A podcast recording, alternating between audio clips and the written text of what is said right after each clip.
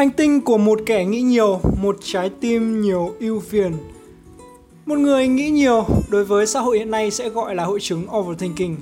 Overthinking là một cái dạng suy nghĩ lo lắng thái quá, tiêu cực hóa mọi thứ vấn đề đã xảy ra hoặc là sắp xảy ra. Thường gặp trong cái rối loạn lo âu toàn thể ở tâm lý con người. Bạn có quen thuộc với những cảnh tượng, một câu nói bất giác của một ai đó trêu chọc, body shaming. Bạn uh, hay chỉ là một câu nói nào đó vu vơ của crush cũng đã khiến bạn trằn trọc lo âu, bức bối cả đêm và đủ thứ viễn cảnh không ngừng xảy ra trong tâm trí. Tất nhiên rằng là không chỉ ai cứ nghĩ loạn quá lên, suy nghĩ đi sâu một vấn đề nào đó lại kết luận người đó là overthinking cả. Nhưng mà sâu tận trong cái tâm của một con người đó gọi là cảm xúc thì lão bộ đã điều khiển điều đó chúng ta hay suy nghĩ một cách là sâu rộng và dần để suy nghĩ đó trở thành một cái nỗi sợ, lo lắng vô hình nằm sâu trong tâm trí để hiểu thêm về overthinking nói riêng hay là nỗi buồn, chất chứa sâu lắng trong tâm hồn nói chung ấy thì chúng ta không thể bỏ qua được cuốn sách Hành tinh của một kẻ nghĩ nhiều. Cuốn truyện với những cái dòng văn đắt giá của chị Nguyễn Đoàn Minh Thư. Tác giả Nguyễn Đoàn Minh Thư là cái tên chắc hẳn là không mấy xa lạ với giới trẻ nghiện postcard cả thì cuốn sách Hành tinh của một kẻ nghĩ nhiều là nơi chứa đựng những cái câu chuyện, trải nghiệm bản thân cùng kiến thức về lĩnh vực tâm lý học. Thì tác giả tự cho mình là tay mơ học đời bằng tâm lý học. Bởi chính vì vậy mà cuốn sách của chị cũng nhẹ nhàng và dễ dàng cảm thụ với những ai chập chững với lĩnh vực này. Chị thường xuyên chia sẻ ghi lại hành trình khám phá bản thân mình thông qua việc đọc và viết.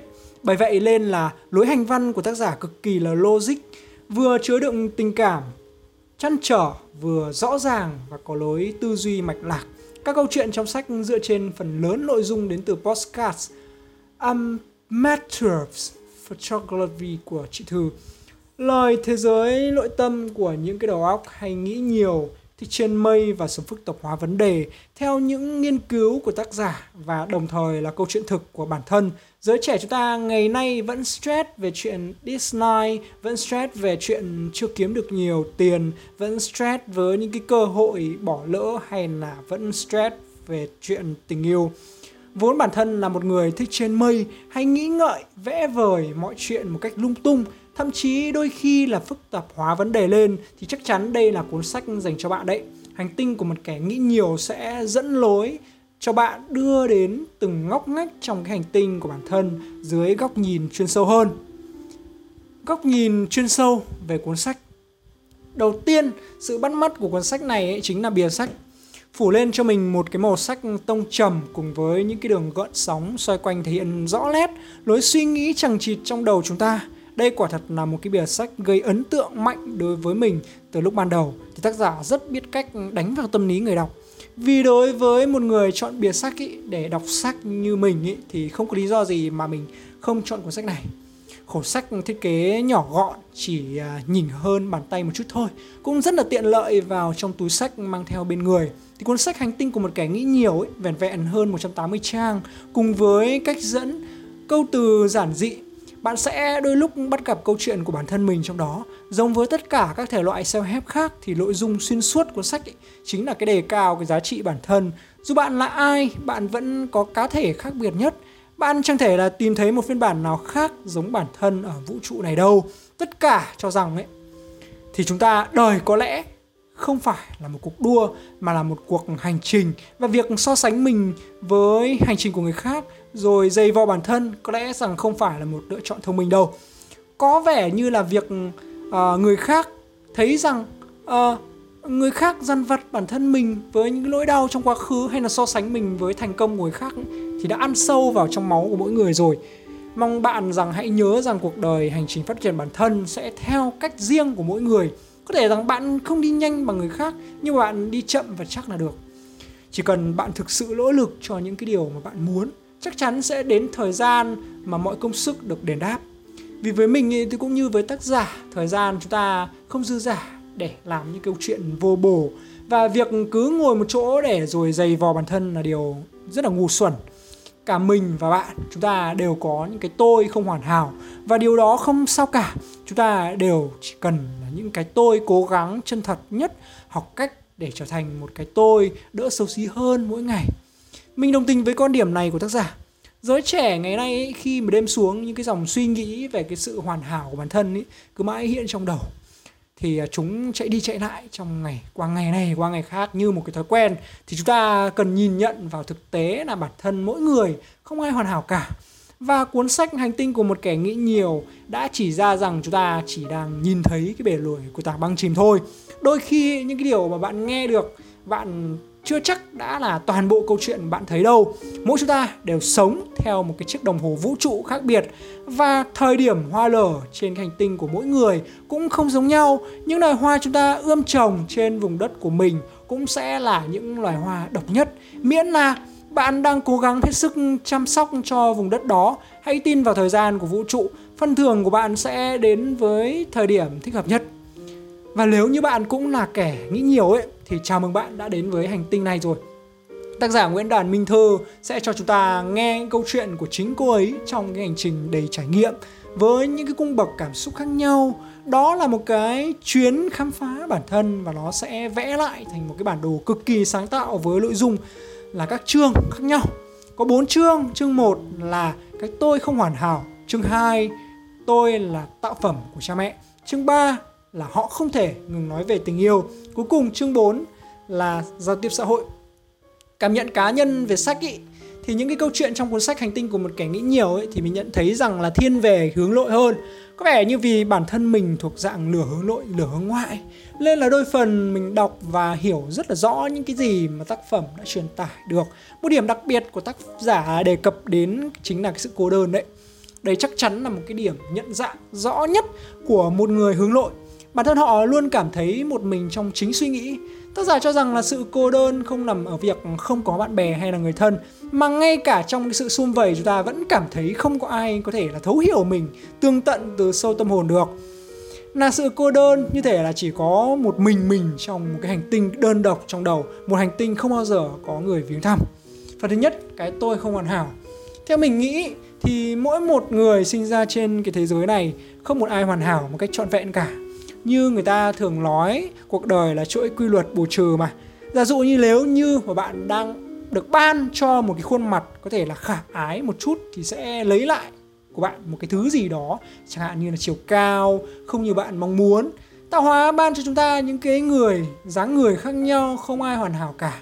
Những người sở hữu một cái thân hình quá khổ làn da xám dáng. Uh, không trang điểm như nào. Nhiều mụn sẽ luôn cảm thấy ngại ngùng khi gặp mọi người xung quanh. Họ sẽ mặc cảm, tự đánh giá thấp bản thân mình và không dám thể hiện bản thân. Thậm chí có nhiều trường hợp đấy, do những cái lỗi e sợ về ngoại hình dẫn đến sự thiếu tự tin về hầu hết các cái phương diện trong cuộc sống. Làn tránh chỉ dám chui vào một mình trong nhà, cố gắng thay đổi bản thân để được xã hội nhìn nhận lại. Đó là một cái quá trình rất là dài, đầy gian nan và rất là cực nhọc đấy nước ta và trong chính gia đình của mỗi chúng ta nhiều bậc phụ huynh với mong muốn con cái có thể là học giỏi đạt được những cái thành tích được đáng ngưỡng mộ nên là luôn thúc ép đôi lúc là bắt buộc trẻ phải học hành liên tục. Tuy nhiên ý, thay vì động viên áp dụng các phương pháp lành mạnh hiệu quả thì nhiều bậc phụ huynh lại thường xuyên so sánh con với những cái người bạn cùng trang lứa với con của mình có nhiều người ta là cái xưng danh vô cùng là quen thuộc và hầu hết đứa trẻ nào cũng đã một lần nghe thấy rồi. Trong thực tế thì việc đem con so sánh với người khác cũng phát, xuất phát từ cái ý muốn, mong muốn có thể là cố gắng nỗ lực nhiều hơn ờ, để mà bằng bạn bằng bè của con. Nhưng mà chẳng may nó đã tạo ra một cái sức ép quá lớn trong chính mình, ám ảnh suy nghĩ về vấn đề nó quá nhiều. Làm thế nào để giỏi hơn? Làm thế nào sẽ ờ, thấy được ba mẹ của mình không so sánh và cảm thấy mình cũng giỏi? Chính vì cái điều đó dần dần đưa chúng ta thành những cái đứa trẻ vô tri vô cảm lạnh lùng dẫn đến cho chúng ta trở nên mặc cả với những suy nghĩ ngớ ngẩn trong cái tâm trí. Không một ai là hoàn hảo cả ngay cả cái việc học thức. Không phải là cứ dồn hết tâm trí vào việc học thì giỏi ngay được đâu. Nếu như bạn không uh, giỏi nó thì bạn có thể là học để hiểu không cần đi sâu như một cái thiên tài nào đó vốn đã có sẵn thiên phú rồi thì mình tin rằng bạn có thể một có một, một điểm mạnh nào đó khác có thể làm cho bản thân mình tỏa sáng nổi bật giữa đám đông. Chúng ta chỉ sống một lần trên trái đất này. Lên mà hãy cứ thỏa thích làm những cái việc mình muốn. Bạn có thể là tìm kiếm niềm vui cuộc sống với bạn bè gia đình hoặc là ờ, uh, tự thưởng cho bản thân mình những cái giây phút thư giãn. Thả lòng cơ thể sau những cái suy nghĩ tự dồn ép của mình vào đường cùng không lối thoát đó.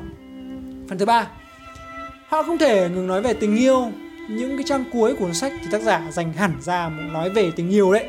Với một câu chuyện khẳng định rằng họ không thể ngừng nói về tình yêu. Chẳng bao giờ mà chúng ta ngừng nói về thứ mà tình cảm màu hồng cũng đẩy bão táp ấy, đúng không các bạn?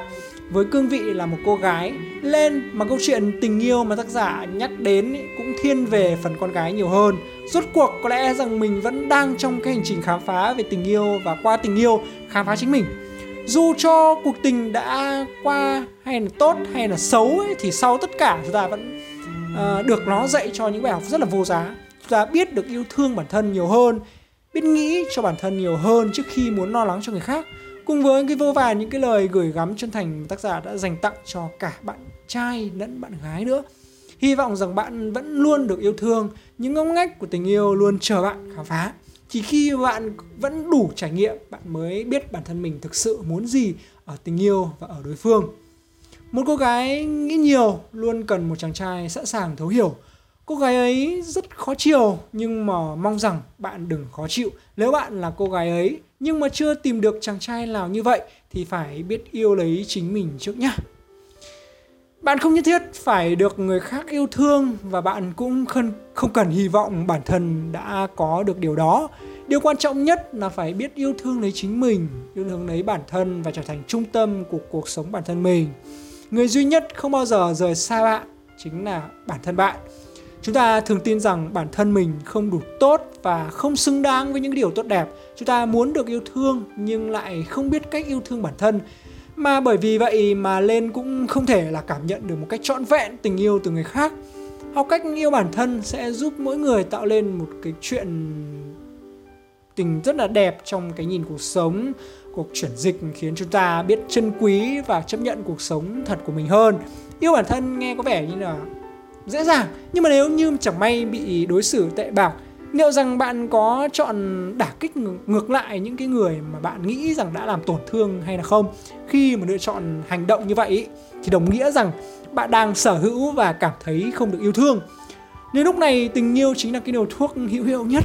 Khi mà biết yêu thương thì bạn chấp nhận những cái yếu điểm của mình và tha thứ cho quá khứ. Thì khi đó thì bạn mới bắt đầu cảm nhận được tình yêu từ người khác dễ dàng hơn lúc mà bạn làm mọi thứ với tình yêu bản thân cũng là lúc bạn ngừng phán xét và trở nên đồng cảm hơn với mọi người.